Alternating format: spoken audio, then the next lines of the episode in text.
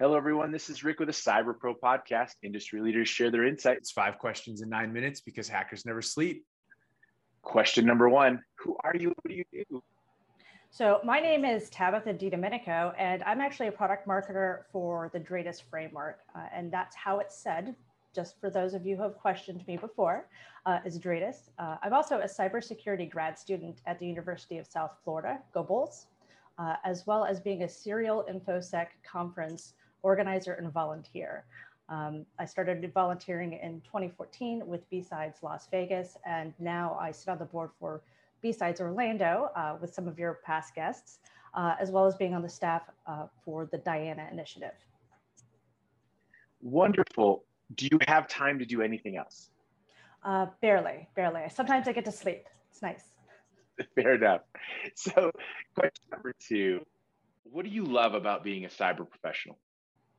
So if you haven't gathered, uh, I'm very service oriented and I, I always have been. So being able to not only contribute, uh, of course, through volunteering, but also by the work that I do contributes to uh, serving the humans as a whole and just serving the, the planet as a whole to make it more secure. So for me, uh, that's that's one of the best things about it is I can get a paycheck by doing what I truly love, uh, helping people.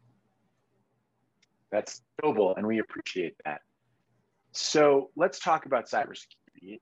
It's the buzzword of the day. It's top concern, and I use air quotes because I want to know what that means to you.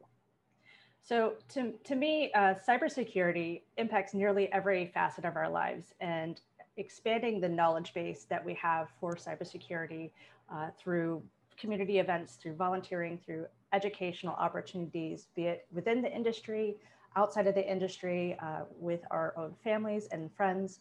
Uh, that is what it means to me, because if cybersecurity is a top concern, it needs to be a top concern to, to everyone because it does impact everyone. And it's no longer as scary as I think it once was to hear security or hackers. And I, I feel like even uh, lay people, if that's the right word, understand the difference between cyber criminals and hackers a bit better than they used to. Uh, so knowing that that everybody's impacted by cybersecurity and the knowledge base is growing, uh, that's that's the top concern for me. So let's take that a step further. What what piece of insight do you want to share with our community of cyber experts? So back to the whole humans thing, and everybody's learning and growing. Uh, as far as cybersecurity is concerned, uh, is to keep the humans front and center in your work. Uh, the work that you do every day can seem very, very far away from like my grandmother, uh, who, you know, of course, has her passwords written down on a piece of paper somewhere. But when you're actually in the thick of your work, regardless of what your role is, ultimately your contributions can mean the difference between her information being breached and you know some criminal taking that and causing some serious damage to her life uh, not only just you know financially but the, the mental uh, trouble that happens when you have your identity stolen for example is significant. Uh, it definitely makes you feel unsafe. Um, and if we want folks using the internet we need to make sure that we are keeping them in the forefront of our minds.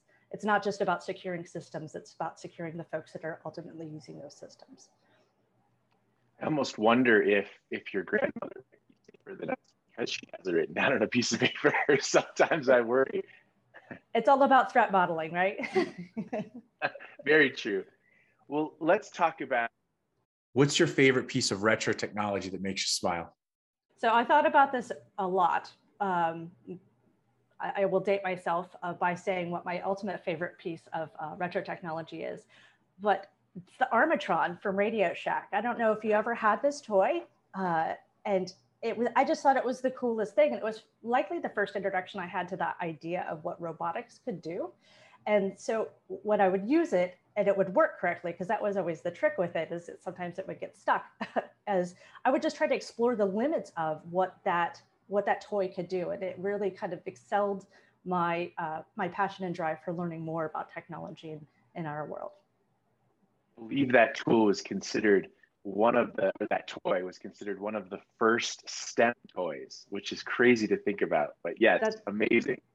that's amazing to me. I would I would have figured it would have been Lego considered being one of the first STEM toys, just considering how much you could do with Lego uh, as well. And now they've basically combined the two, and you could do robotics using Legos, which is mind blowing and a lot of fun. That is, yep, very much. So thank you so much for being on the podcast. Thank you so much for having me. It was a great ch- time chatting with you. Thanks for watching the Cyber Pro podcast. You rock. Check us out for more content.